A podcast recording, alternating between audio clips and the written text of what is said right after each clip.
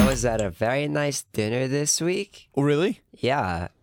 You made it. Oh, I genuinely thought you meant uh, you'd gone somewhere else, because I did make dinner. And actually, yeah, it turned out really nicely. Yeah. How about that? Yeah, it was great. I actually put some spice in it. I liked it. It was a good level of spice. Yeah, so I actually have perfected that dish. This is the one thing I failed to share with both yourself and, and Paul, who doesn't listen oh. to this show. When I was seventeen, I took, in my final year of high school, hospitality. And uh-huh. oh, I did the same. As part of the exam, you had to cook a three-course meal. Okay. And so my dishes, starter, lentil soup. Oh, good soup. Dessert, apple crumble. In the middle, perfect. Main meal, chili con carne. It's a good meal. And I made it so many times that my family were absolutely sick of it, because it was every single week How for could you about get sick of that? two months. How? Well, if you have anything, because it was just like, oh, what are we having for dinner tonight? Oh, it's chili con carne. Again. I love it. Didn't we have that last no, week? Yes. I did that. And the week before, yes. I, I don't believe, I well, I know, I know not everyone is me, but I don't believe in the, in the you've eaten this too soon, you can't have it again thing. Food is right. food, and if it's tasty, it's tasty. For sure. It's not less tasty because you had it recently. Or had the leftovers, as I did, of the chili con carne for lunch. Lunch the next day, which was just as tasty. Oh, man, it's so good. You should have had it for breakfast, to be fair. It, it's it's a really good breakfast. No, I, I, I've talked about this on the show before, but I'm still addicted to sugary cereal. I had golden nuggets this morning. I'm thirty-one years old. Golden nuggets. Did you know that that kind of breakfast actually just makes you crash in the afternoon, though? You After you, after you run out of the sugar high and your body's still processing the carbs, it yeah. just you just crash. Well, this is why I have like three bowls of the stuff a day, because clearly my my body is just like, I need more. You're, Give me you're more. You're addicted to sugar. Me? No way. Have chili con carne instead. Yeah, no, the thing is, you're right. I do, I use the word try in the absolute sense of the word. I try and have porridge when I can, but that's implied failure right there. How many I try. spoons of sugar do you put in your porridge? I add either a teaspoon of Nutella or a couple Ooh, of teaspoons okay. of strawberry jam and mix it all in, and it's really good.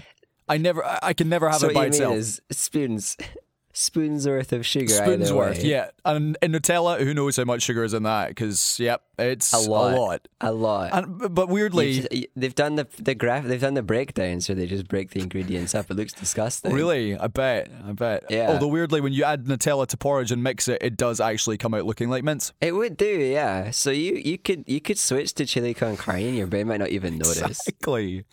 Oh, that's my New Year's resolution. Well, actually, James, the next time we do a show, it will be the New Year. So do you have any it will be. New Year's resolutions? Uh, I've no. got like a few. I never do. I'm terrible at those. Okay. Uh, just because you know, life is life and you're well, you're getting where you need to go? Well, partly it's due to just generally being comfortable, and partly it's due to if I decide that, hey, this is a really good idea, I'll try to start it then instead of waiting for the new year.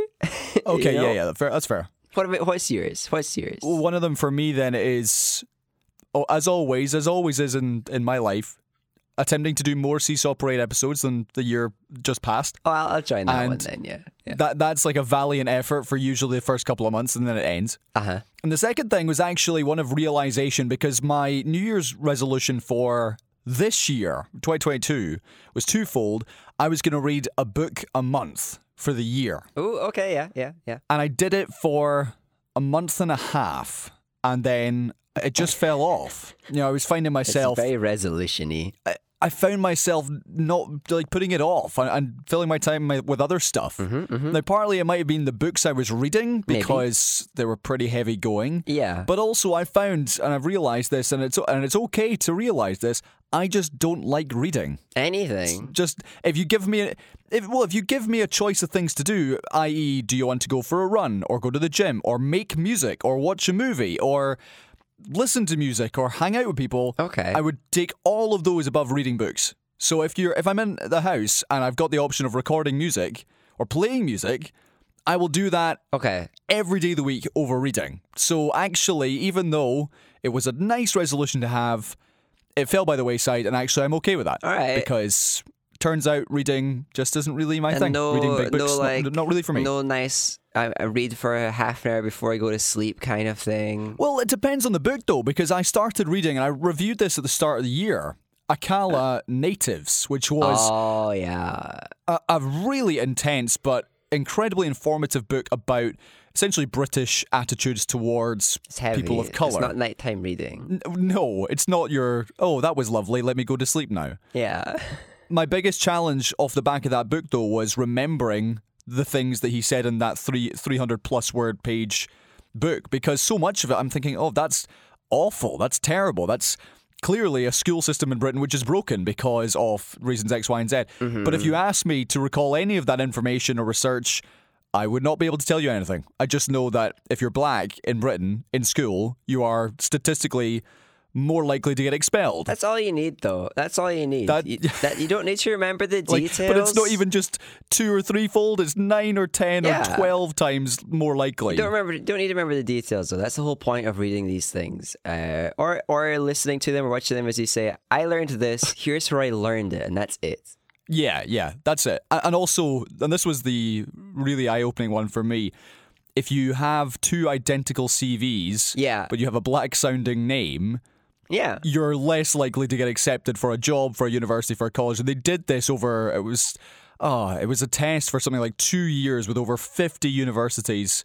Granted, this was stateside, but still, identical C Vs, and it was an overwhelming majority of people. If they had a black-sounding name, they didn't get in. Yeah, it's still, it's Mad. still happening. I'm very sad. Um, yeah. But anyway, that was my New Year's resolution for last year, which okay. I read a book and a half, and the half book was nineteen eighty-four.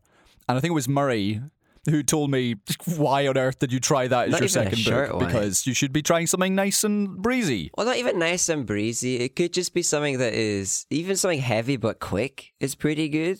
Okay. Um, like a short. Like War and Peace, first chapter. Absolutely. One one chapter.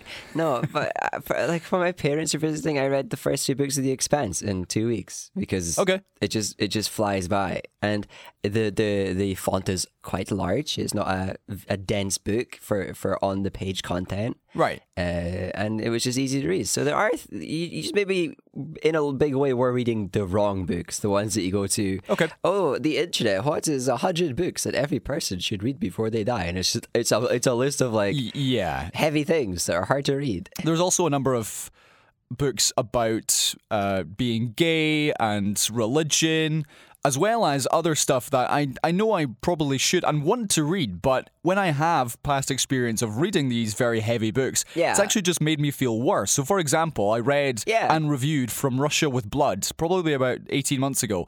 Phenomenal book, but my goodness, it really opened my eyes to the amount of Russian-infiltrated corruption that goes on, uh, goes on in our country's political elite. As well as, there was a book about Trump, which I... I think it was Fear. It was Fear by Bob Woodward, which was about the first two years of Trump's presidency. Which, once again, really interesting, but did it make me feel any better? No, it didn't. so yeah, you got to balance it. So I've accepted that actually, even if, okay, fair enough, I accept that maybe the books I was reading were a little too heavy. Maybe, maybe. It's still not something I'm going to rush in and do. No. However, I've been recommended by a couple of people that actually if I try them as audiobooks... Mm-hmm, or mm-hmm. podcasts, which I do enjoy, mm-hmm. then perhaps that will go down smoother. So I've got a couple of... Uh, yeah, did you know that you can listen to audiobooks from your local library on several random apps on your phone? Y- you can. Uh, and that's where yeah, I'm I've told you this before. going to attempt... But re- regardless of setting resolution, I am going to do that at some point in twenty twenty-three, which is... listen more to books except in audio form, because yeah. I believe that's going to be more effective. I really enjoy podcasts, so... See, I never know... I never know if I can count those towards like my reading numbers because I fall asleep to them. Didn't quite read it, yeah. Yeah, so I, I never actually add it to the official list. So it, at the end of the year, it's like, how many books do you read? And it's like, I read on and off like a full series over the course of a year. And then I read these three books in two weeks here. But I also listened to entire audiobooks yeah. that I'm just not counting because I probably missed the second half of every single chapter.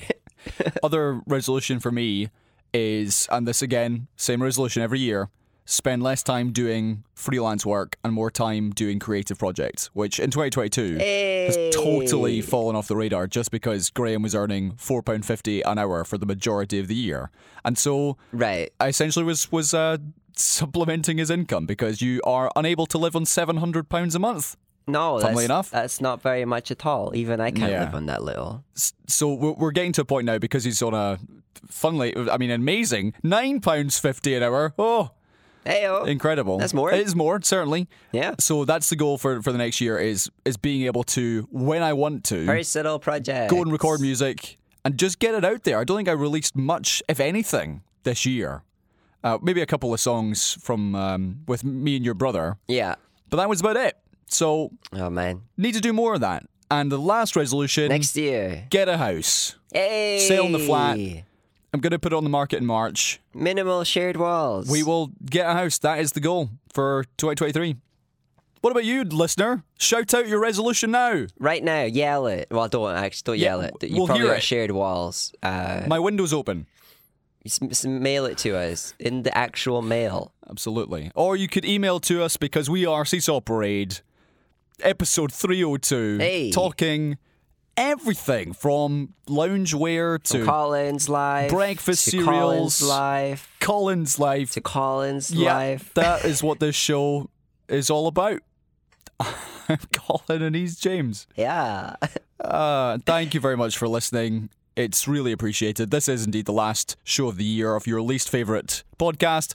Uh, that's not the tagline wait. at all. Hey, wait, you know what? Maybe, maybe, maybe someone is, maybe legitimately this is someone's least favourite podcast. Yeah. Maybe it's the only podcast they've ever like actually uh, interacted with. True. And they only are only willing to call things least favourite based off of personal experience. If that's you, don't mail us. So, don't tell us. That would hurt my heart. I did get those mixed up. My bad. Least dull and new favourite. Or there we go. Least favourite and new dull podcast. Less popular than sugary cereal. Oh, certainly. And we really appreciate you listening, having listened to us uh, for the whole year and perhaps for the previous six years as we steamroll into twenty twenty-three. Uh, we can only do it because, of course, you people all start and continue to listen, which is great. We really appreciate it. I mean, we'd probably do it even if you didn't. Well, that's true. We just like talking. I will have to look again at our, our metrics for the year. I'm sure they've continued oh, to go up. Yeah. It's usually about, I, I may be wrong here, about two thousand listens a month, which is great. What? Uh, so that's something, yeah, for real. Okay. Anyway, welcome to the show. To all you people who are listening from all over the world, you can get in touch at Seesaw Parade on Twitter, seesaw parade at gmail dot com. Thank you for everybody who got in touch. And Mel was replying and said mm-hmm, mm-hmm. that she would like to add her, her thoughts to The Coming Storm, which was the podcast oh, yes. that I recommended uh, last week. Yes. She added, there's another extremely bingeable podcast called Against the Odds. I've heard of it. Which is all about mad stories of human survival. I've just finished listening to their brilliant episodes on Shackle- Shackleton's absolutely bananas Antarctic voyage slash rescue mission. It was pretty bananas. Which has, this is new to me, which has somewhat put today's meltdown about having to drive on a snowy road into perspective. Thank you, Emil. I will actually check that out. That sounds great. You've not heard all about the all the Arctic stories? No, I know I know who he was okay. as a guy, Sir okay. er- Ernest Shackleton, right? Sure, yeah, yeah, yeah, yeah. That's about it. I know he went to Antarctica. Yeah, and yeah. he tried to find the North Pole. Basically, all of the... the I think he froze to death. The first expeditions are just completely bonkers. They're just all crazy. Okay. Some of them ending in death. I won't spoil which ones. And some of them not ending in death. I won't spoil which ones. I can imagine most of them. Hey, I'm not spoiling okay. it. Okay. No spoilers of something that happened one hundred twenty years ago. It was a real event that happened a very long time ago. I'm not spoiling it. Indeed. Okay, well, let's talk about things that have happened in the last week and yeah. see if we'll still be talking about them in one hundred twenty years on a podcast. Okay.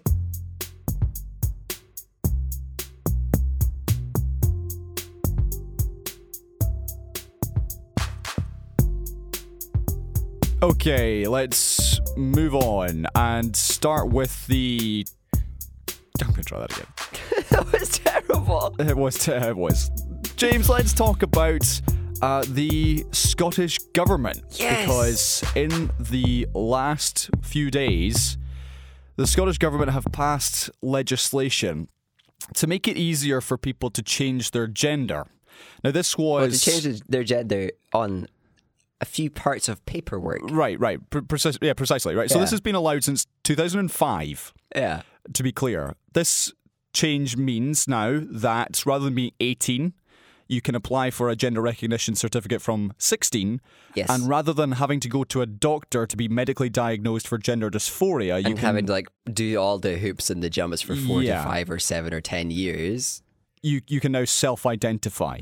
Yeah. It is now the only nation in the U K to make that uh, process of transitioning easier. But of course, there's been a lot of pushback against that. It was debated in Holyrood for a couple of days. I think the first mm-hmm. day went on until two in the morning. We've had public galleries uh, evacuated because people were heckling and revealing big T-shirts with slogans on them. I know, uh, yeah. I know the Westminster government scheme, yeah. have come out to say that they're very concerned about the legislation and could yet prevent it oh, from yeah, becoming oh, yeah. law. So yes. the proposal... They probably should tell us what to uh, do. That's going to go down well. So the proposal went through yes. eighty-six to thirty-nine. Uh, there was a lot of applause after yeah, that, no. but also people shouting shame. So I mean, it's a big, divisive. It was a big vote, um, but we have to actually, it's important to recognise some people in the Tory party voted in favour. They, they did. Of this. So it's, it is completely cross-party. Yep. So this cannot come down to party lines and people pointing out this or that party and saying the good guys, the bad guys. Not completely, of course. Um, however, it was also, according to the internet and people who have infiltrated uh, radical, radical trans exclusionary feminist groups. There we go. I switched the words around. Thanks. According to them, it was through the Tory party invites that that the radical groups were getting their tickets to the public box. That's where the scheme was, this. and that's all of this going on. So yeah, yeah, cross-party, it is important that we fight back against Westminster when it comes to it, because we can say, hey, this was even your people, your party that were voting for this. Clearly, they don't yep. have your, your your very same beliefs on what is and what isn't a reserved matter, and it becomes a legitimate debate. But then also the Tories so supporting some people who did not mean well. They just meant to go in and cause harm. Right. So, so on that point, first of all, because I have a few points to make. You're right. It was cross-party, even to the extent that within the S N P, yeah. there were some people who didn't vote for it. They voted against it. We had one of the ministers resign a few months ago because this was happening, and Nicola Sturgeon said, well, you could have at least come and talk to me first. So you're right. There were people in the Tory party who did vote for it to go through, almost like they had personal friends who were trans and had had conversations yeah, with them. They probably had a direct experience, yeah. Right, and realised, oh, this this would make their life easier. This would make it more equal for them. Mm-hmm. Whereas Murdo Fraser, the Conservative M S P, I doubt has ever had a proper conversation yeah. or made a personal connection with an actual trans person. And so that, to me, was where the dividing line fell, because you can look at the arguments that were being made mm-hmm. and they were almost exactly the same as the ones being made about gay people. Yeah, basically. If we trace it back, first of all, to the eighties and nineties with H I V and AIDS. So at that point where the fear was if you touch someone with H I V and AIDS, you're going to get AIDS and die, which then became if if we allow gay people to be open about their yeah. their homosexuality in public, then everyone's going to get AIDS. Then, well, not just that, but if you go into a bathroom with a gay person, you're going to get sexually assaulted. That you're sh- going to be too. groomed by this gay person. It was all the same. It was absolutely horrendous rhetoric. Same arguments as we're seeing now, yeah. Pre- right, precisely. So this is what has really riled me up, because that now, in twenty twenty-two... is horrendous. If you're able to look back and say, yeah, that's an absolutely terrible thing to say about gay people, that if you're in a bathroom with one, they're going to grope you. Yeah. But people were making those arguments with with their whole chest in the late nineties, early two thousands. And then more recently than that, when gay marriage was passed, again, a lot of people who I would have safely said had never met a gay person, had never had a personal connection with one, yeah. were arguing that the next step was bestiality. Yes. That we could now marry animals, that we can now, mm-hmm. now incest was going to be next on the table. The obvious next logical steps were all of these completely different things that are not related at yeah. all. And as a, a as at that point, a very closeted person, it made me so angry to see people I knew on Facebook for a start, but also politicians making these disgusting claims about if gay marriage is allowed, then yeah, animals and siblings are up next. Yeah. And now we're, we saw exactly the same thing with these sorts of arguments about trans people. So, yeah, whilst my, I myself as a gay man, not impacted by these this legislation at all, Graham's best friend is trans. one of my best friends is trans. So there's a huge stake in this for me because I know how important it is for them to make their life easier, to make their life more equal. And it was the arguments that people were putting forward, which, again, I am confident in ten, fifteen, twenty years, we will look back in the same way as we do about gay people and what was being said about them twenty years ago, yeah, with horror, with disgust, and say, how on earth did anyone put those arguments forward with, with proper faith? And it's because, by and large, they've never actually met and had a conversation with an adult trans person. Yeah, and some of them actually have, which is annoying. Rant over. There is, there are some people who have their their trans friends, and then they still make all of these points about Dave Chappelle, all the other trans people. They're, they'll be like, here's my opinions, here's why I have them, and it's not because I am bigoted, I have a trans friend. And it's like, well, sure, you're making up a bunch of stuff and then trying to say, well, but I also have a friend in real life who is not these things, so I don't understand how they have the beliefs they do and have the friendships they do. Um, some of the rhetoric we're seeing, as you say, being said publicly is shameful, but we know from experience, experiencing forever and just even recently, that things that are said in public are always going to be just the spark compared to what is being said yeah, uh, yeah. online, what is being said on the streets, what is being held as a as a private belief. Um, so when these horrible views that are very dangerous because they make a target of basically all trans people uh, are said in public and are not really shot down very well, uh, it clearly is going to lead to uh, increased danger for anyone who's identifying as trans. Anybody who, sure, from now on, maybe looks a little more masculine and feminine and walks into a woman's bathroom, they're going to be a target, yeah, yeah, regardless of their gender at birth. But also, regardless of the fact that that's been allowed since twenty ten, the Equality Act. So yeah, this was um, yeah. a post, actually, I believe, from one of the, it was maybe the Institute for. It's a very good point. Yeah. Right. So, so, so the main point here was: does this reform that the legis- that the Scottish government passed, does it allow trans women to use women's toilets and changing rooms? uh, no, because that has been covered been since the Equality Act, twenty ten. Yeah. Uh, does this mean that trans women can now use women's shelters? Nope, that was previously covered from yeah. the Equality Act in twenty ten. Does this now determine which prison a trans person goes to? Nope, that's also the Equality Act. Oh, yeah, yeah. As well yeah. as, does this allow trans women to compete in women's sports? No, that's also been a thing for twelve years. What this yeah. does... So basically, hold on, the hold bill on, hold on. Is... What, is, what this does allow is for trans people who can now, for example, if they died, they can change their birth certificate. So well, if they've been living... Preemptively. pre- yes, preemptively. Let's say they've been living as a man for thirty years and they die. Yeah. If they've been living as a trans man before this legislation, it would still mark on their death that they were a woman. Yeah. Whereas now... if you've lived the majority of your life like that, then it would say that this person was a man and they died. Well, if you'd opt, if you'd if you'd gone through this process of self I D, like right, right, it allows people to change their like three certificates: their birth certificate, their death certificate, and like their marriage certificate. Marriage. Um, yeah. It allows it allows uh, access to trans people to get married in the gender they prefer. Because right now, unless you get go through all of the, the hoops and jumps of proving to, on average, relatively quite backwards and bigoted doctors, it turns out in the U K uh, that you are trans. You, you can only you can only get a marriage certificate as your as your biological at birth sex, which clearly isn't good. So it, it it's such a small thing to be allowing uh, a very small but still significant group of people in our country access to some certificates, yep, and it's getting turned into this attack on women's f- freedom and an attack on women's safety and all of these things that it's not.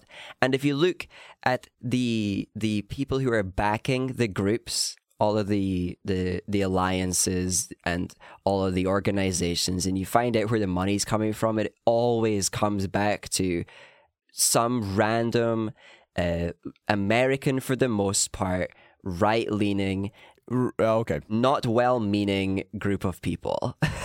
It's the same every time. My my final point then on this is also, as you've touched on there, the minuscule proportion of people that this actually affects. Because rather than this being you know, for whether it's gay marriage or anything like that, where you can look at the stats and it's maybe one in thirty.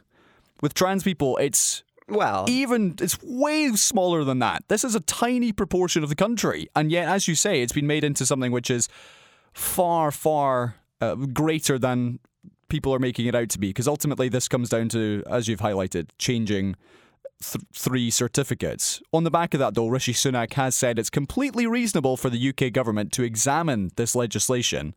Yep. And uh, that's been then, of course, pushed back against and saying, well, why? Because it was passed, it went through discussions, people voted. Yeah, it went through the checks, and now it's yeah. moving into law. So I, I'm, I'm unsure what grounds he would have for doing well, that. Well, the Tory... Other than being a Tory. I was going to just say, well, the Tory party's a bunch of turfs, which they are, but uh, legitimately, uh, the Tories are uh, in a losing battle in the U K. They are losing their popularity over time. So they are trying to make the culture war the main thing. If they can make a new culture war, like immigration is, basically, because it's not a legitimate war. It's not a legitimate anything for them except a, a, a means to divide people into two sides. Uh, they will. So they've got a, a bit of access here where they can make the rights of uh, one percent of the nation, let's round to a ne- the nearest one percent. Okay. The rights of one percent of the nation, a dividing line for their voters.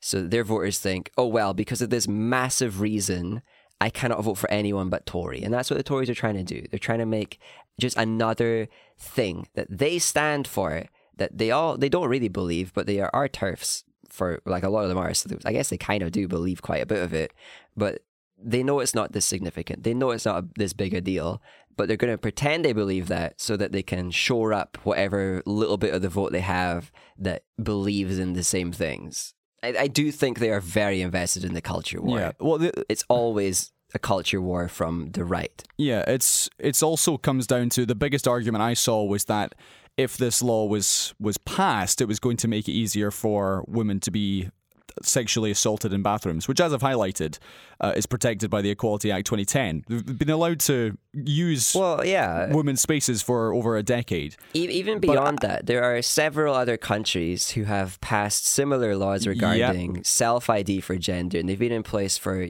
years and years, and none of those countries report, because this was a part of the process for getting this done in Scotland, was investigating the effects that this law had in other countries, and every single one of them was saying, well, It didn't. We didn't really see any increase in uh, attacks on women or uh, any decreases to women's safety or anything yeah, like that. Yeah, yeah. So it is well investigated. Anybody who's acting like it isn't is just a liar. Right. So, so this is my, my point is is that there this this is the anti trans bathroom fear that if this is allowed, then criminals are going to exploit it. But the point is, and here's um, I'm actually going to quote somebody else, okay. uh, Helen Belcher, who said to B B C Radio four, "It will not come as a shock to your listeners that criminals do nasty things. Criminals will break the law regardless. That's not necessarily the reason to prevent trans people from being treated with some respect." Well, and exactly. That's it, yeah. essentially the argument is you don't need to have a law for criminals or predators to do the things they're going to do, because they're going to do them anyway, versus being allowed a little bit of respect. It it always comes down to these kinds of things where the arguments against it just put it into so much perspective where it's just like, you know, criminals don't wait for things to be legal to do the crimes. Well, that's it. That's the argument there, because criminals will break into people's houses and assault and murder people, even though there's laws in place.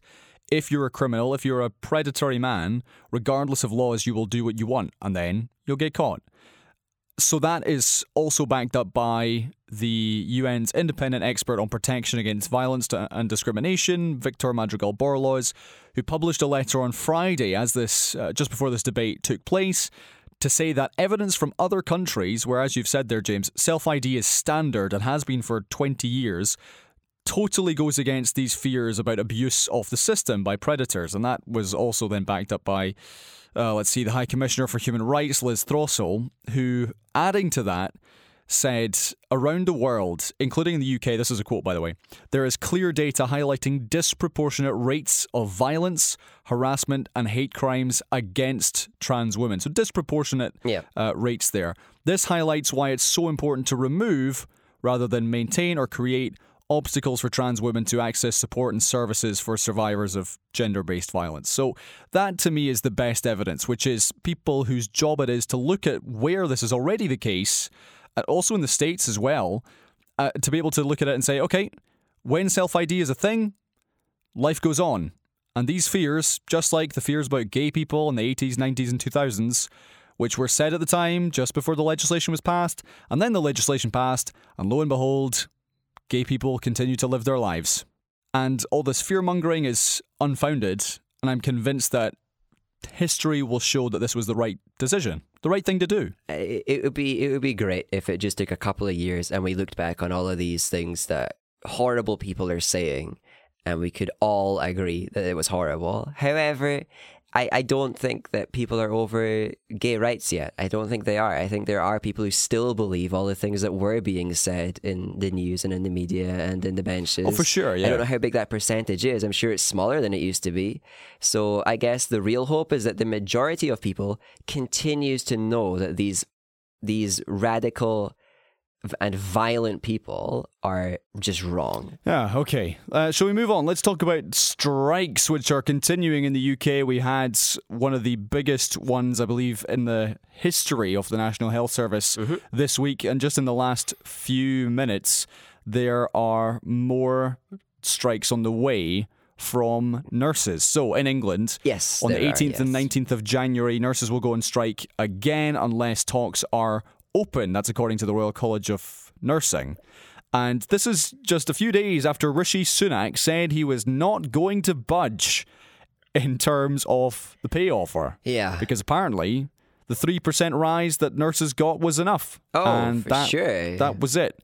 In a quote, he said uh, the, the rises could make inflation worse and that politicians should not get involved with independent pay review processes. So they ain't moving, and this looks like there will be more strikes, particularly for nurses, but as I'll talk about in just a second, other sectors yeah, continuing. Um, even in, even in Scotland, there, we, we were praising the the pay rise that was offered. There have been uh, nursing unions that have now rejected the offer that was that was given up here. So clearly a good offer still, for, for some, isn't good for all. Um, we are in a time where pay is decreasing by default because inflation is so high. Yeah, Obviously, yeah. you need to increase pay. Otherwise, the inflation is going to send even more people to food banks or even more people to poverty or to freezing and to all these different things that when the average wage for a, a job is like thirty something K, there's a lot of people earning eighteen thousand in that job and they clearly need to earn a lot more in this time. Yeah, so yeah. Rishi being anti-pay raise or anti-fair in this case is obviously crazy, but again, he has to do it. He's a conservative. There, there's no way that he could get away with the resulting uh, arguments that would be thrown at him. Like if he did start giving in to what are For sure. reasonable demands, a lot of the people around him would be saying he's weak. So he can't. He's he, he he's a he's a, he's a placeholder prime minister. He needs to try and seem powerful. There were stats released by the R C N yesterday which said something along the lines of, your average British nurse will work seven thousand pounds of unpaid overtime they every do. single year. They do. Because of the state of Britain's hospitals. Yeah. One in five of them have taken have had to take time off this year due to mental health concerns, yeah. stress, anxiety, yeah. depression. Record-breaking numbers of nurses are quitting. thirty-four thousand nurses quit yeah. this year. And the vast majority were under forty-five. Which, yeah. And the last stat was your average starting salary for a nurse is around about, and this is the average, twenty-two thousand pounds. And that's that's just the tip of the iceberg. There are currently, oh, yeah. as of this, this, as this article says uh, says here, forty-six thousand nursing vacancies across England and Wales at the moment. That's a system which is it's beyond breaking. It's broken. It's in dire need. It's been broken. The Tories have deliberately made it broken for twelve years. Uh, what it what we what we need is a whole lot of money being thrown at our health system, but the Tories which are never going to throw money at anything. Isn't going to happen. And I read this quote from Noam Chomsky, which basically said that th- this is the road to privatisation. You defund something do, yeah. so long that the system completely breaks. And then when people are totally desperate, it gets sold off to private functions, private business. Yeah. And that is then how you end up with a, a health service, which you pay for. Yeah, uh, which we have been seeing. They've been trying to do it. And I believe that even uh, Labour came out with, maybe is it Streeting came out with, Uh, is he Labour? Oh man, I'm terrible. Oh, uh, Labour came out with something saying that hey, our solution would be would involve private healthcare more, and it's just like oh, this really? is half the problem. Uh, Not half. This is a significant amount of the problem.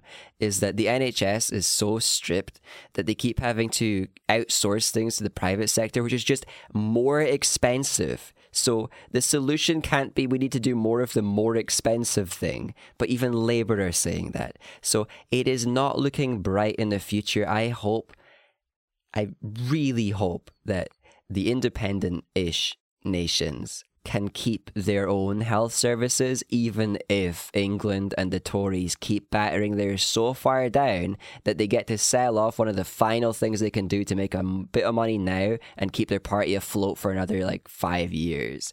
Because we are running out of public things to sell. Yeah. I don't think there are any countries in the world with fewer things that are publicly owned than, than the U K. Like even the States still own their mail. I say I think we're comparable to the States. I'm not sure. Yeah, because we were we were the leading nation in the in the selling everything to the private sector thing. We we started that. Us in the U S, we were like, oh, we make money right now. Okay, that sounds good. Didn't think about the future. Here's the future. Nurses on strike. Yeah, since our last episode, there were two days of walkouts across England, Wales and Northern Ireland, which had the knock-on effect of forty thousand procedures and appointments being rescheduled. Uh, there will be two further twelve-hour walkouts at uh, a third of health trusts in England, and also a second day of ambulance strikes, yeah, uh, which were planned for December, have now been rescheduled for January eleventh. So this is all coming down to, as the uh, head of the R C N, Pat Cullen, has said, we have got no choice. Well, that's yeah, that's Government it. had the opportunity to end this dispute before Christmas, but instead have chosen to push nursing staff out into the cold again. And again, it's comes back to, I believe, public support is there. We, we've seen... It still is, yeah. When we all clapped for the nurses during the pandemic. I mean, yeah. Wow. Pay them in claps. That the public realise how important the health service is and how important the people yeah. who work in it are. Yeah. And yet... Yeah. This is where we're at. Nurses have said, look, we're at breaking point. The system's at breaking point. We need more money. And the government say, no. Right. But at the same time... The media interviews very selectively members of the public to make it sound like there's very little support yeah, for yeah. for all of the strikes. You're hearing people saying, we clap for them and this is how they treat us. And it's like, no, we clap for them and we should give them more money as well. It's very basic things. We repeat. I said it before, I'll repeat it. Especially with jobs like nursing or teaching, you know that the vast majority of them care very much for their work and for everybody that they're interacting with and taking care of. Yeah, absolutely. You have to assume that if they're going on strike, they believe that going on strike and the direct harm that strikes cause, because it has to cause harm to be effective, is saving so much more of that exact harm ha- from happening in the future if they don't get the pay raises and people keep quitting and burning out and the and the, and there keeps being staff shortages, and especially with things like nursing where you know that they put in all these extra all the extra time, all the extra energy. We all know nurses, right? We all know how hard they work and that they all work overtime and they come home exhausted. And it really should put into perspective that for okay. the majority of nurses to be voting to strike, things have to be really bad. Really, really bad. Yeah, on one final point then, because time's ticking away, train drivers also announced uh, another strike. Yeah. And border force staff at airports across the U K have also announced further strikes. Uh, today, the head of their union has said that this could go on for months until the government actually sit down and, and chat about paying them more. Yeah. We're going to see a thousand border force staff walk out between Boxing Day and New Year's Eve, so that's going to cause chaos.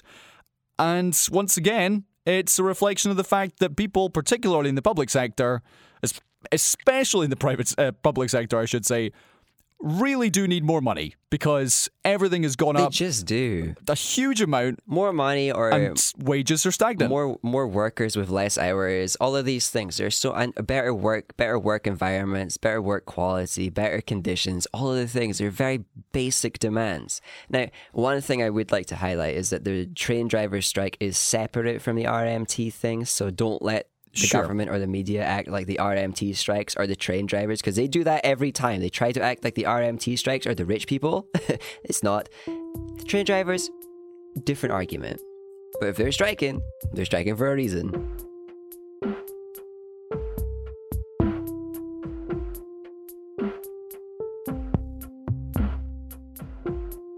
Okay, let's move on. Let's talk about some other headlines over the last week.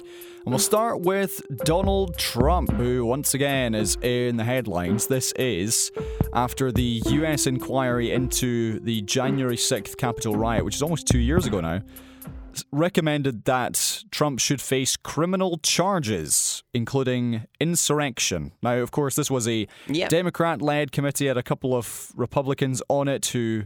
The Republicans detested for being there, but they all voted unanimously for yeah. the Justice Department to prosecute Mister Trump. Now, this is, of course, just a recommendation rather than it's advisory, yeah. actually happening. But as part of this, the panel also aired a new clip of the former Trump aide Hope Hicks uh, talking and reflecting on what Trump had told her about what was happening on that very day. Uh, Mister Trump then responded. He slammed this recommendation as a kangaroo court. Uh, but that's where we're at. Uh-huh, yeah. So mm-hmm. he has been recommended for uh, for prosecution, but whether that actually happens... Him and many others, yeah. Uh, I very much doubt it. Well, no, I believe the official, much more legal things are getting sped up while they are holding on to the remnants of last the last uh, cycle's majorities and stuff like that before the Republicans can come in and truly spoil everything. All of this, all of the discovery that was made as a part of this, it's still legitimate, you know? They can't come to legal conclusions, but they can only come to recommendations. Yeah, yeah. But still, they did their discovery. They've got all the evidence. They've they've they've released a very interesting read of a of a of a paper, basically. Um, and I, I the B B C's summary was that there's the several key elements to it, which is that Trump made false claims. People told them they were false. Uh, his rhetoric brought people, brought rioters to Washington. Um, he failed to act during the riot, which we all know he did. Uh, the far right groups actually planned it and acted on the day. Yeah, that Trump did um, try to pressure Mike Pence into overturning the results. He did, and that he should be barred from public office. Yeah, and he should. And all of those things are significant. And while there's no legal result from this, there's only recommendations.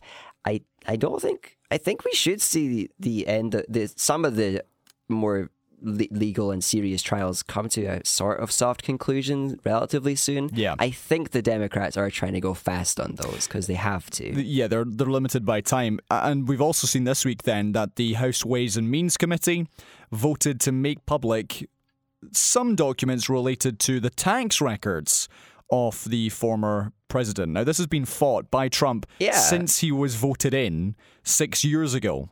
But this committee on Tuesday uh, voted uh, twenty-four sixteen to release the information. It will be redacted. Some of it will be redacted.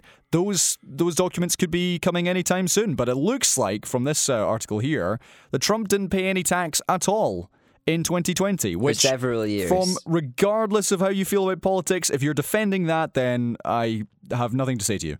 Well, he, he claimed losses in a lot of those years. He also pay. He also had a profit one year and claimed uh, a bunch of uh, tax back that year. He got a refund. But, but surely people than... just see that as financial maneuvering. This guy was the president and he didn't pay any tax. Well, if he's making a loss every year in all his businesses, he can't really be paying taxes. It depends on the books. It depends on the money. But I think the main reason Trump didn't want these numbers out is because they were embarrassing. He wants to be seen as a rich man, but we can see that he was making loss year on year on year, um, which pulls his claims into having paid, having made like sixty something billion and paid thirty something billion in taxes in the years before presidency, uh, questionable. Um, I think the more important thing when it comes to Trump's finances is that the books are being examined, that they are seeing what he is trying to claim as yeah, uh, business, what he is trying to claim as expenses. Um, so this is just this the beginnings. The, the overall what he's what he has submitted, it could just be a bunch of lies, you know. And we, I, I, again, I don't, I don't really see this coming to an end, at least not before Trump dies, because that doesn't seem like it's too far away, really. Okay, well, sticking with the States, let's talk about the Ukrainian president, Volodymyr Zelensky, who made his first trip outside of Ukraine since the Russian invasion of his country began. So it was a big secret, but he got a train to Poland, and then he flew yeah. uh, with the help of some yeah. U S military jets to Washington for a uh, whirlwind trip. He went in, gave a speech, got lots of applause, and left with Uh, both sides of the aisle applauding. Yeah, for sure. two billion dollars worth of mm-hmm. military backup and more reassurances and handshakes on the US's continued support uh, for Ukraine defending their country. Of course, Russia responded to this and said, ah, it's just the U S fighting a proxy war against us, and this is further evidence of it. Uh-huh. And the U S said, well, that was very predictable. Thanks for putting yeah, out that yeah. press release. So, James, what do you make of this? I mean, it's, it's a very significant thing that has happened, to, to be in person and, and get that support uh, documented. I am sure that Putin and all his allies, when they saw the unanimous support for Zelensky when he walked in and seeing the the full room of even the worst people in American politics clapping, uh, I'm sure it made them all cringe a little bit, seeing that maybe they've not been quite so effective in, in having either side of the U S take their side in this battle. Now, while, of course, there are some people in uh, Republican circles that are very pro-Russia, it is nice to see that unified front. It is good yeah, as yeah. well for Zelensky to be getting the in-person promises of the U S being in it for as long as it takes. And I hope that the rest of their allies can say the same thing, because Russia needs to get out. We can't keep repeating it, but we have to keep repeating it. Uh, until this is over, people obviously have to support Ukraine. It is, it is an unjust war. It is well, their land, all of that stuff. You think so, but we have had some right-wing figures come out to uh, decry oh, of course, yeah. Zelensky's visit, saying American tax dollars are paying for uh, Zelensky's dream of toppling the Russian regime, and do we do we really want to do that? Can we just leave Putin alone? So there are people who, who say There's no, a lot of people, yeah. we should just be letting them f- essentially destroy each other for a year, for a war which will go on for uh, like obviously, who knows how long. When you see the groups of people who are saying those things, and you see that it's not cross-party, and you see that it's not got any like rigorous backing from research or anything as to the benefits of just having a neutral stance, you gotta you gotta understand that quite a lot of them are trolls, quite a lot of them are paid for it, yeah, for sure. and then quite a lot of them are gullible, and then there's the occasional person who actually maybe believes it for real. Okay, let's continue. Let's move out to the wider world. We talked about this a little bit in the past. It's China, because after the protests, they decided to roll back a lot of their COVID rules, which meant that people could isolate at home and there was less restrictions on where people could go. But of course, this is now yeah. shot virus infection rates through the roof. So, according to Bloomberg, China is likely experiencing a million COVID infections a day and five thousand deaths as it's grappling with essentially the biggest outbreak the world has seen to date. And of course, this could get much worse for a country of almost one and a half billion people. So this is because, James, for the last yep. two and a half years, China's zero COVID policy meant yep. that any time, anywhere in the country, there was a COVID outbreak, the mm-hmm. whole thing shut down. And so yeah. people were essentially kept inside. And as we talked about a few weeks ago, Indeed. even shots from the Qatar World Cup were censored when people weren't wearing masks. So they've got to the point where they they decide, okay, fair enough, maybe it's time to open up. But because people have been so protected for so long, the immunity, natural immunity, is incredibly low. And also, as I was right. learning this week, the amount of uptake of vaccines in China has also been yeah, that's really the main low. part. Yeah, and now we're seeing this unfold with, uh, I think it's the Om- Omicron variant. Uh, Omicron. Which is wreaking havoc and it's going to kill a lot of people. Yeah, and it and it will, and uh, of course, heartbreaking no matter the country, right? If vaccine uptake hasn't been good, obviously the extra protections are helpful. Um, clearly, though, if the population doesn't want those extra protections anymore, they are opting into all of this risk. Like, I'd say democratically, but it's a China thing, so it, I don't think yeah, you can sure. use democracy. Um, so it's a horrible balance where people want freedom. Freedom means a lot of risk. Um, so I really hope that there's a better balance than just letting... Because I didn't know that... I had no idea that the vaccine uptake was so bad there. But of course, yeah, yeah. like it just kind of makes logical sense. Uh, so... I, I hope there's a better balance but, but, but it's, until they can be vaccinated. But it's too late at this point with the it is too late. With the R numbers we talked about a lot in twenty twenty yeah. being so high. It's too late. You're unable to put that I was gonna say rabbit back in the box. Yeah, I guess so. Yeah. Because it's now escalated to a point where you are unable to control it. Yeah, they, they can't. And they have, as a country and as a people, but mostly as the leaders, decided it is time to let the thing run its course forever, I guess. Um, hopefully, I guess one little thing is that they have waited so long that there that Omicron is a less deadly version of the virus, at least. So sure, uh, there's a better chance of people surviving this, but the numbers are still going to be huge. With a country with such a, in some places, dense population, it's going to be horrible and like heartbreaking news. Like, uh, I don't know. Okay, let's talk about Elon Musk oh. once again. He is rivaling Donald Trump for most mentions on this show in consecutive weeks. It's, it's, but this it's is I'm sorry. after another week on Twitter where changes have been made, mm-hmm. swiftly deleted, mm-hmm. you yeah. turned upon, mm-hmm. uh-huh. and then other ones which are now done and dusted. So, for example, four days ago, Elon Musk polled on his own yep. Twitter, should he stand down? Yep. And said he would abide by the results. And of course, he lost that vote. People voted yes, he should stand he down. He should quit, yeah, yeah. And he said, okay, I will, but only after I find well, someone who is mad enough to take it over. He kind of at first was agreeing with people who said that only the blue check marks should be able to vote on these things. He was kind of hinting that maybe the vote wasn't legitimate, yeah. but eventually he did actually just say, okay, mm. when somebody stupid enough to take my job offers their services, I will I will quit. Yeah. And, and then a flood of stupid people offered to do his job. They did, yeah. There was a... Amongst, and, and then some, some not stupid people did too, but I'm thinking he's choosing from the stupid ones. Okay, so we had uh, that happen, but also just before that, uh, on Friday of last week, around a dozen journalists from around the world found themselves locked out of their Twitter accounts, many of whom had been uh, critical about Elon Musk in the past, and for at least yeah. twenty-four hours there was no explanation as to why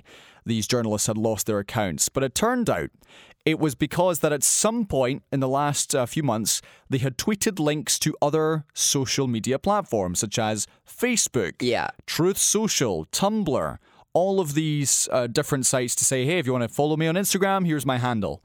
And so for about a day, there was a new policy on Twitter, which was if you post links yeah. to any other social platform, no linking, you're gone.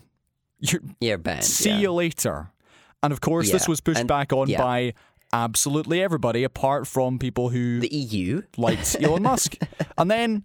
Within well, yeah. a day, it was just a, it was it wasn't legal. It would have made them into a, it would have got them a lot of trouble, right? And then just after a day of installing that policy, it was swiftly deleted. Every trace of it was gone, and banned people on the site were yeah. restored. However, and that's also been sorry, sorry. I'll finish this bit first, then I'll hand over to you. What's also happened then in the last few days is that Musk has restored the accounts of several people who had been banned uh, and permanently banned uh-huh. for things like anti-Semitism, mm. for racism, mm-hmm. for all sorts of mm. uh, hate speech. So a lot of these people getting their accounts back. And then as of today, because I've checked it myself, okay. twi- Twitter is now showing view counts yeah. of how often or how many of your people have seen your tweets. Something that which used to be private. Which is now like a, a massive... own ratio every time you tweet anything. It's just very sad. I can see, you get for example, ratioed every time you talk. Yeah, exactly. Yeah, it's someone here just um finding an example. Uh, someone's tweet here which has three hundred likes. Very good. but it's been viewed oh, yeah, that's, that's twenty-nine thousand times. It's not, yeah, it's not so many, it's not impressive anymore. So uh, there's not as many likes as I thought. Yeah, so so the this own goal ratioing, who knows if it's going to stay? I would be amazed if it's still here by the next time we do an episode. I, I mean, who knows? Um, amongst other bans this week, though, was ElonJet. We talked about that last week. Uh, so the wait is that was that a whole week ago? Well, he was the ElonJet, the account that was tracking where his jet was okay. going was banned. Amongst all the bans was a bunch of journalists who were reporting on the ElonJet. Yes, banning. yes. So they had been critical in the in the past because they were reporting on the ElonJet banning, and then Musk said that because they were reporting on an account that was sharing his private information, that they also were sharing his oh, private information. Right. And they got banned for doxing because they linked to ElonJet on their articles. There must be a point where, yeah. and I'm I am almost at that point, where I do just leave the site entirely. I know that some people have already. Yeah, I mean, there's an element of leave the site entirely, but I think a part of it is... Uh, like it's it's okay to stay on it until you see what's actually happening. Um, don't make any new accounts, I guess. We're not wanting to increase the audience or the, and the interactions. Do the bare minimum, I suppose. But when these sites become a uh, an important part of connectivity, uh, whether it is as an individual or as a corporation, I can see why people don't leave. It's all right to hold on to something that has been an important part of your day-to-day, you know, even if Elon is coming in and breaking it and making it feel embarrassing to be on and all of those things. With with how bad it is, I don't even know if his site will really uh, persist as under Elon. But we've, it doesn't feel like it's sustainable. Well, we've talked about this before, and I would have thought that if, uh, you know, particularly with the amount of people that were let go, if the site was going to crash or, and, and die, it would have done by now, and it hasn't. I don't mean that the site's going to break. I think I think a small core team can keep a site running. Uh, I don't think they can keep a site innovating, and I think that the next time some code, coding standard changes on the internet, that they're going to struggle very much to make the whole site up to date to that standard. Uh, they better not. Ho- they better hope that they get like a few years warning before browsers stop supporting the old standards and stuff. Um, they won't. They won't innovate though. They, there won't be. There won't be a drive, um, and uh, th- there will be weaknesses exposed in their system, so that we will see. Uh, people more easily taking advantage of the of the platform. Elon's trying to pretend that there's less of that, but there is more. People are measuring it. There's already more people uh, breaking the rules, uh, taking advantage of the system and creating uh, false pages and uh, exploiting people and all of these things. Um, and that will continue. I don't think the core, that a smaller team means the site will crash. But what I do think is that the money running out will happen and that somebody else will buy it from Elon for like half a million or something like that, and it will be owned by okay Yahoo. One final story to talk about before we move on, and it's a story which we have talked about in the past and nothing came of it. Traces of cocaine found in government hey. property. So this was the latest one. Uh, parties attended by political allies of Liz Truss, but then previously uh, government properties where Boris Johnson was holding his lockdown parties. So July this year, the government said uh, they would launch a new crackdown on casual drug users, saying passports could be confiscated. But of course, this yeah, is... Yeah, we can't have casual drug users in the U K unless they lead the nation. Yeah, so just the ones in charge get to have it. Yeah. But this was staff working at Chevening, this government... Uh, Grace and Favour home, whatever that means. Ah, uh, yes. They've said on two occasions they found traces of this white powder, number one on a side table in a games room and another next to a snooker table after nights where Truss was known to have entertained people at this Kent property. A retreat for foreign secretaries. Oh. Must be nice. That must be lovely. Yeah. So Are that's... we surprised that more people in the Tory party and in... Uh, parties in general in government are doing the drugs? Well, the last time we talked about this was they found cocaine, essentially, or traces of cocaine in the Commons, all over the bathrooms in Westminster. It was everywhere. And again, nothing happened. And like, it's so hypocritical. The same people who themselves and or the people they sit beside every single day are just doing whatever drug they want, mostly cocaine. Yeah, for sure. Um, are, are, are on top of drugs law and trying to crack down and imply that it should all be criminalized for everybody else. They themselves? Nah. Who cares? Self-reporting? Nah. Reporting on my colleagues? Nah. Telling some dude who got addicted because they were super in a horrible situation and they got taken advantage of? Prison. Yeah, put him put him in prison. Wreck the rest of his life. I'll take it because I'm responsible. Exactly. Anybody, anybody else? Too bad. But you know what?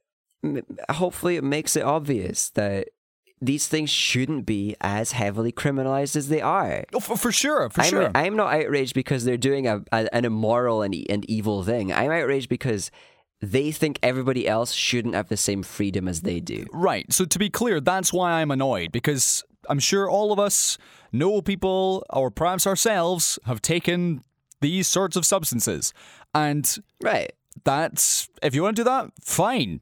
But if you're in charge and you're chucking people, sometimes my friends from Govan, in prison because they were caught with a tiny f- amount of this stuff on them because they're in a rotten situation and heroin was the only thing that made it better. Yeah. You're chucking them in prison and yet you're able to do it in your own grace and favour country homes in Kent without any regard for, well, hold on, if I'm in the south side of the most deprived area of Glasgow and I was doing the same thing, I'd be locked up for months. Yeah. That is what annoys me. They obviously need to change their policy. Even the police are saying they need to change their policies, but government... Well, it's not no, going to happen. They don't listen. Yeah. It would, again, something we've talked about on the show, in Glasgow, they talked about having these safe spaces to inject heroin. I can't remember what it was called, but... Those safe spaces, yeah.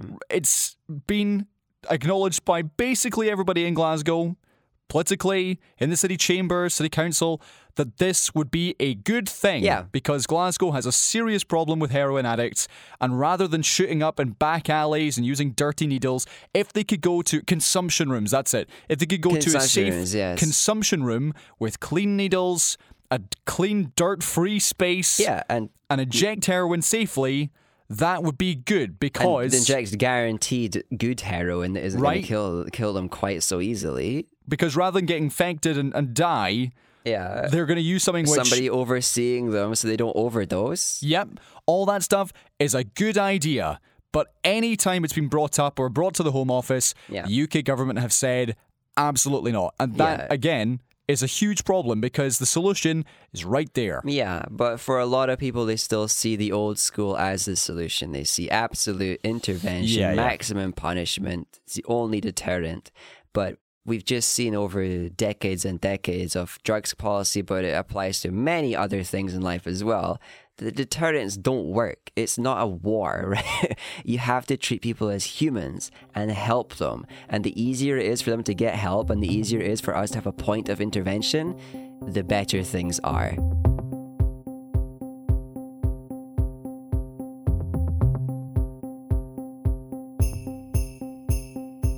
Okay, James, we're going to wrap up. Time is disappearing. Let's talk entertainment and lighthearted things. But first oh. of all, what have you been watching? I've got a movie and a T V show. I didn't finish anything. Okay, let me tell not you. Not a single... Not, I probably finished an audiobook, but I've already forgot it because I fell asleep. I'm going to tell you about Good Will Hunting, which has been oh, that's a on my to-watch list for forever. It's very recent. So this is the uh, nineteen ninety-seven Oscar winner, written by...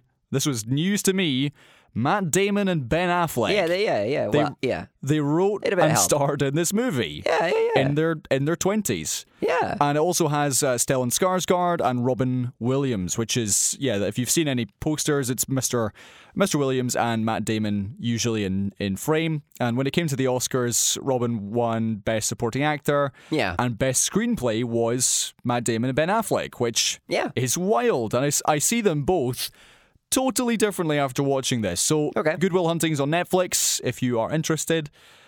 And I was wrapping my Christmas presents with this on. So, in summary, I thought this was great. Mm-hmm. It's a little predictable a in bit. terms of where the plot goes, yep. but its strength is absolutely in the performances and in the writing. It's some of the best dialogue you'll hear in a movie, to the extent that was... Every now and then it's got like a little bit of bad dialogue, right, but that's okay. But to the extent that with some of the scenes, I actually had to stop, cutting or, or sticking. Yeah. So I could just watch where this tense conversation was going to go. So it's really good. That I thought was a was a really important aspect of it. And importantly for me, I actually believed the character. So rather than mm-hmm. it just being a mm-hmm. young, attractive Matt Damon, this was a violent but super intelligent South Boston orphan who'd gone through a massive amount of trauma and was yeah. making lots of bad choices. So, yeah, yep, big thumbs up from me. Well worth it if you like a, a more meandering movie, yeah, which focuses on character building and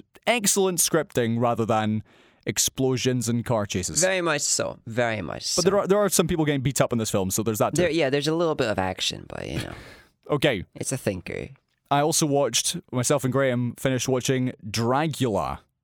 Which is... Was that a mispronunciation, Colin? It was... No, it's it's Dragula. Drag. Oh, wow. With a, with a g. I didn't just read it and like try to point that out really awkwardly. Nope, it's the actual name. It's a reality show on Shudder, which is the horror streaming platform. It's like oh, Netflix, except yeah. only for scary people. Yeah, Which yeah, yeah, yeah. Uh, Graham had inadvertently signed up for a year's subscription. But tell you what, I'm really glad I watched the show because essentially it's an art competition where each week uh-huh. these queens are challenged to create new looks from scratch, okay. but based on horror or science fiction themes. This is incredible. It, it really is. So, for example, one week they have to come up with a look, an entire drag look, head to toe, based on killer clowns.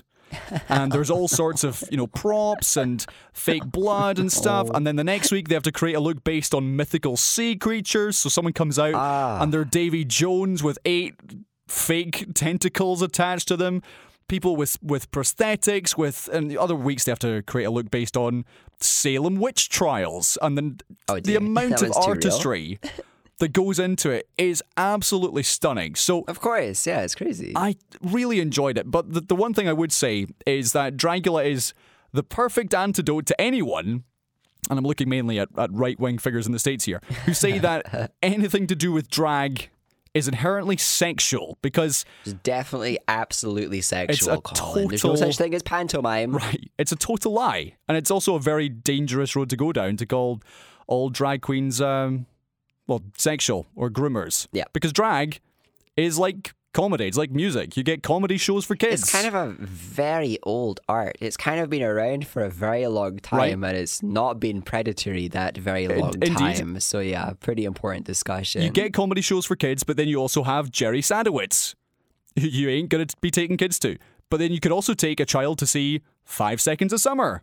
But then you get Marilyn Manson and late nineties Rammstein. It's almost like with every art form, there's yeah. a spectrum. There's a whole range of stuff. I know we're like, this is a very big tangent, but it's very weird for me that a bunch of people who are against the state deciding what to educate your children and all, all about trust the parents and let the parents make decisions.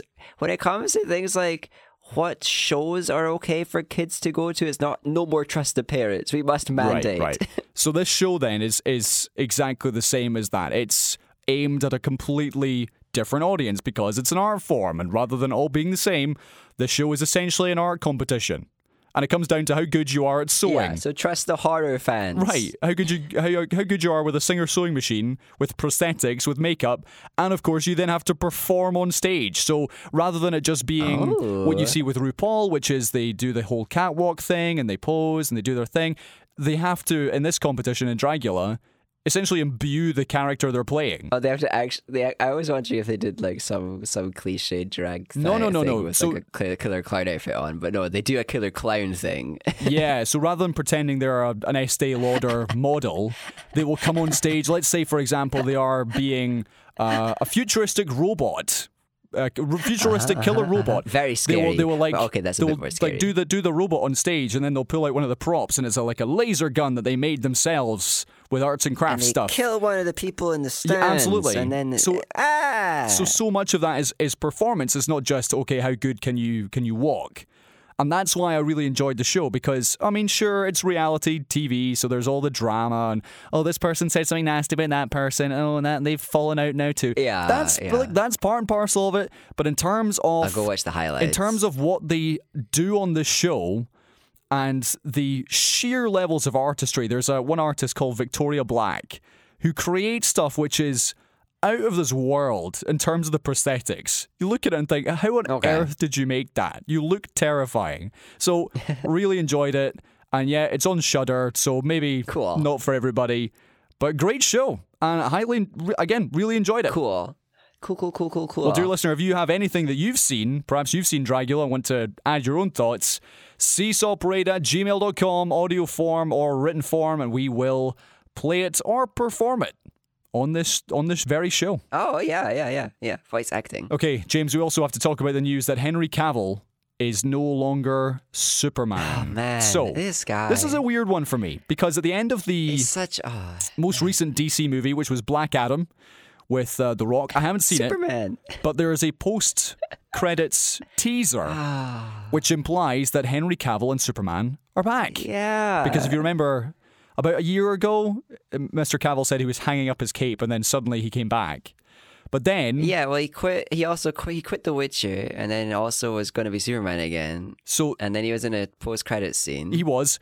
And now it's been announced he's out. He's done. He is no longer Superman. And they're going to move forward with James Gunn, who is a Guardians of the Galaxy director. As Superman. Not quite, but he is now in charge of the D C universe of superheroes. And apparently, yeah. they're going in a different direction. So, clean slate. Fare thee well, Henry Cavill. Which, you know, it's, it's, it's honestly fair enough. And Cavill, the, the lovely professional person that he is, his, his little statement on Instagram, it was very kind.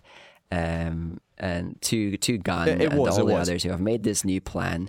And I can see why they'd want to just let go of the baggage of a bunch of very try-hard and very serious films, even if it means letting go of who could well be like a, the perfect person for the role. But they're, I think their the justification was they're going to try and start with a younger Superman. Yeah, yeah. And Cavill's not young anymore.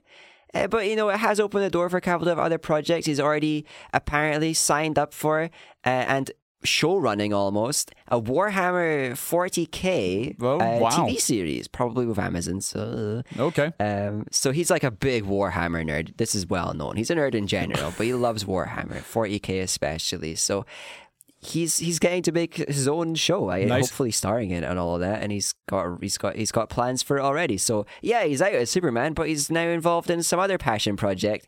And unlike The Witcher, where he was passionate but then he was let down by a, a writing room who didn't like the material, hey. he gets to have influence. So it's an exciting time for him, I'm sure, even if he's lost one of his favorite roles ever. Okay, let's move on. Let's talk about one but trailer the other, this week. Sorry, the other the other addition is that this also means that The Rock is out.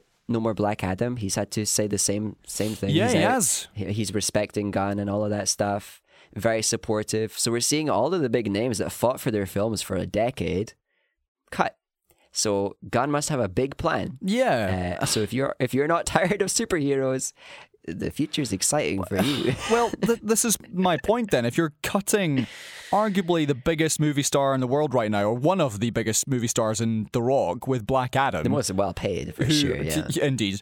Who has fought for Black Adam for, yeah, over a decade. It finally got made. And then two months after the movie comes out, you tell him, sorry, that's it. You ain't getting any more. Yeah. And then you cut Henry Cavill. You must have some sort of master plan, because that to me seems like yeah. a very strange move. Step one, make pretty good first film that feels like a soft reboot but makes you feel nostalgic for the films you liked before. Okay. Step two, flanderize all the characters. That's, that's it. That is Gunn. Indeed. that's what that's what he does. Okay, one trailer to comment on. This is I say this, he's done that once. The Whale. It's the Brendan Fraser led oh, Fraser. Uh, drama, which looks like it's going to do very well when it comes to awards season. Here's a clip. You don't stay in touch with Mom? She really only tells me things about you. Why? Because that's all I want to know about. Why'd you gain all that weight? Someone close to me passed away, and it had an effect on me. You haven't seen her since she was eight years old, and you're gonna reconnect with her? Sorry. I don't like this. This isn't a good idea. I'm sorry. You say you're sorry one more time, I will shove a knife right into you, I swear to God. Go ahead. What's it gonna do? My internal organs are two feet in at least. So this is Brendan Fraser as a v- incredibly overweight... Yeah. Unwell man attempting to reconnect with his daughter. Yeah. And whilst I was... Uh, I didn't like the trailer that much because I felt it was... I think it was a bad trailer. It was a, it was a, a poor trailer because it just overdid the emotional heartstring pulling, and I felt like you could have saved that for the movie itself, made a much more understated I trailer. I feel like they released... The, what they released for the trailer was like the the, the Oscar summary that they send out as like their, their submission. Yep, that was it. That was the Oscar yeah. reel. Rather than here's what you're going to see. That being here's said, teaser, yeah. obviously Brendan Fraser has put his whole heart into this project, and yeah, he's already won some awards. I'm sure he'll get some more because it looks great. Yeah, it looks great. Like very he's, committed. He's he's definitely acting, acting very very hard, and I think the trailer undersold it because it made it feel very For hammy sure. and cheesy and unearned. Yep. Because we didn't have the chance to build up to those moments. They just chucked them in there. Um, but after two minutes, he's giving his, his probably the, the peak scene of the entire movie, and you're seeing in, in the, the trailer. trailer. Yeah. So yeah. I, I hope the awards keep coming in because the, the like his story in Hollywood is is heartbreaking every time you you hear it. You know how, how all the things he went through, uh, getting basically blacklisted. But his revival, his comebacks over the years, uh, some parts in T V and some parts in film, uh, leading up to this, which is a chance at getting some serious awards, is really cool. Um, and I do want to see this film. It looks it looks uh, like a like a big one on the heart. It looks like a big yep. f- a feel film, which is perfect for him because he's he's always had that kind of real feeling and charm to everything he's acted. So I, I, I expect the same here. For sure.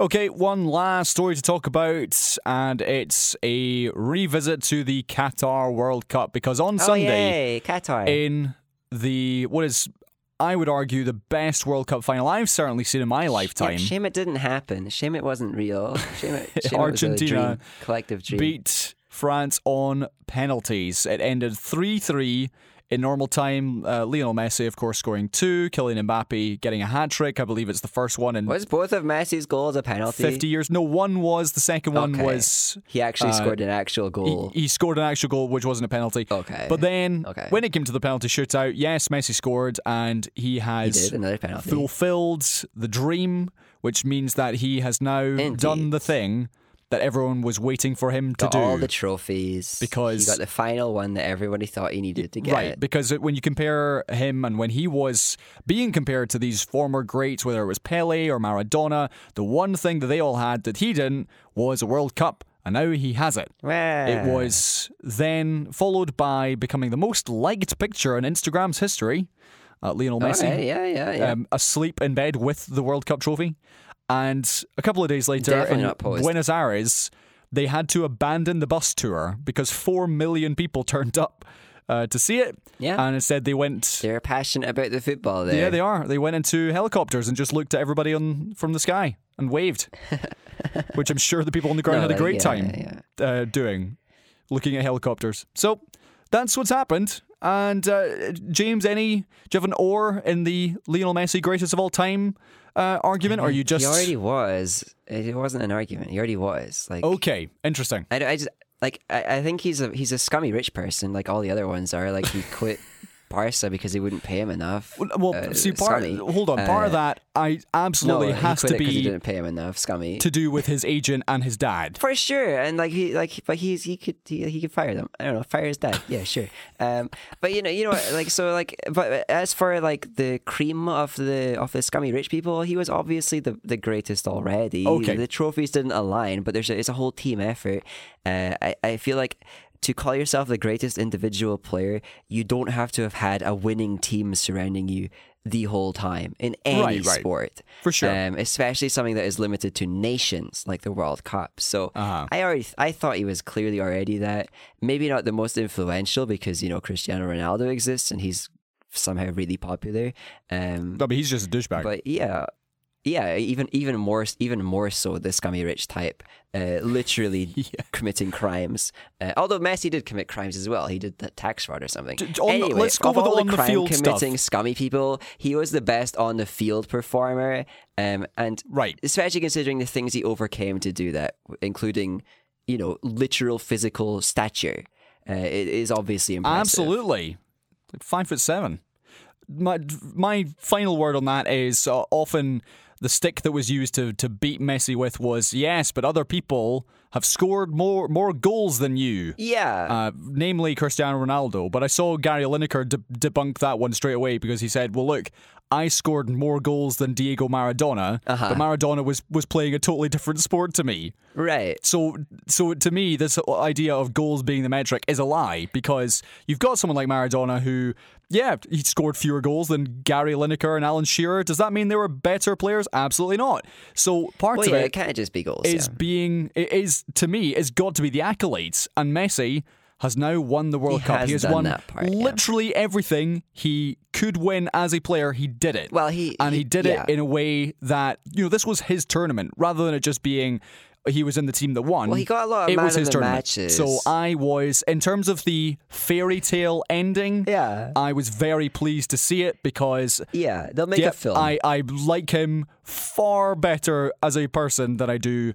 Mister Ronnie. He's just uh, he just comes across as an entitled slimy uh, prick. Slimy kind of slimy kind of. Instead of Messi, yeah, yeah, I get you, I get you. But yeah, yeah, I know there are people who who listen who who feel very strongly the opposite way, that Ronaldo is the greatest of all time, but I would strongly he, suggest... He's just, scum, he's just scummed his way around and won some free kicks. What's he done? After the end he of this World Cup... Game. Look, Messi, Messi got old. That's it. Messi got old and adapted his game. He played differently when he got old. For sure. Cristiano, big idiot boy, couldn't even adapt his game. He got old and he just got bad.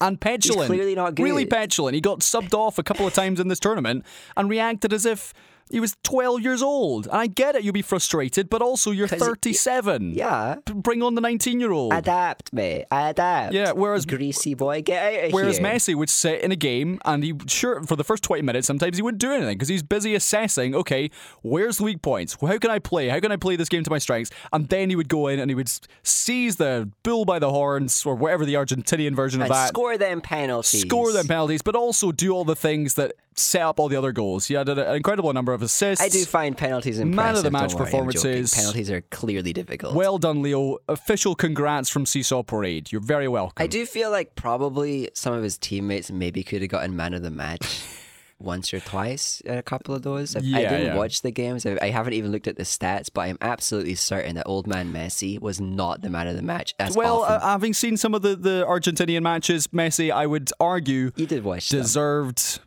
Yeah, of course, there was a little bit of, oh, it's his tournament, blah, blah, blah. But he genuinely did okay. have a great tournament from start to finish. Anyway, James. He was arguable in all of it. Time okay. is up.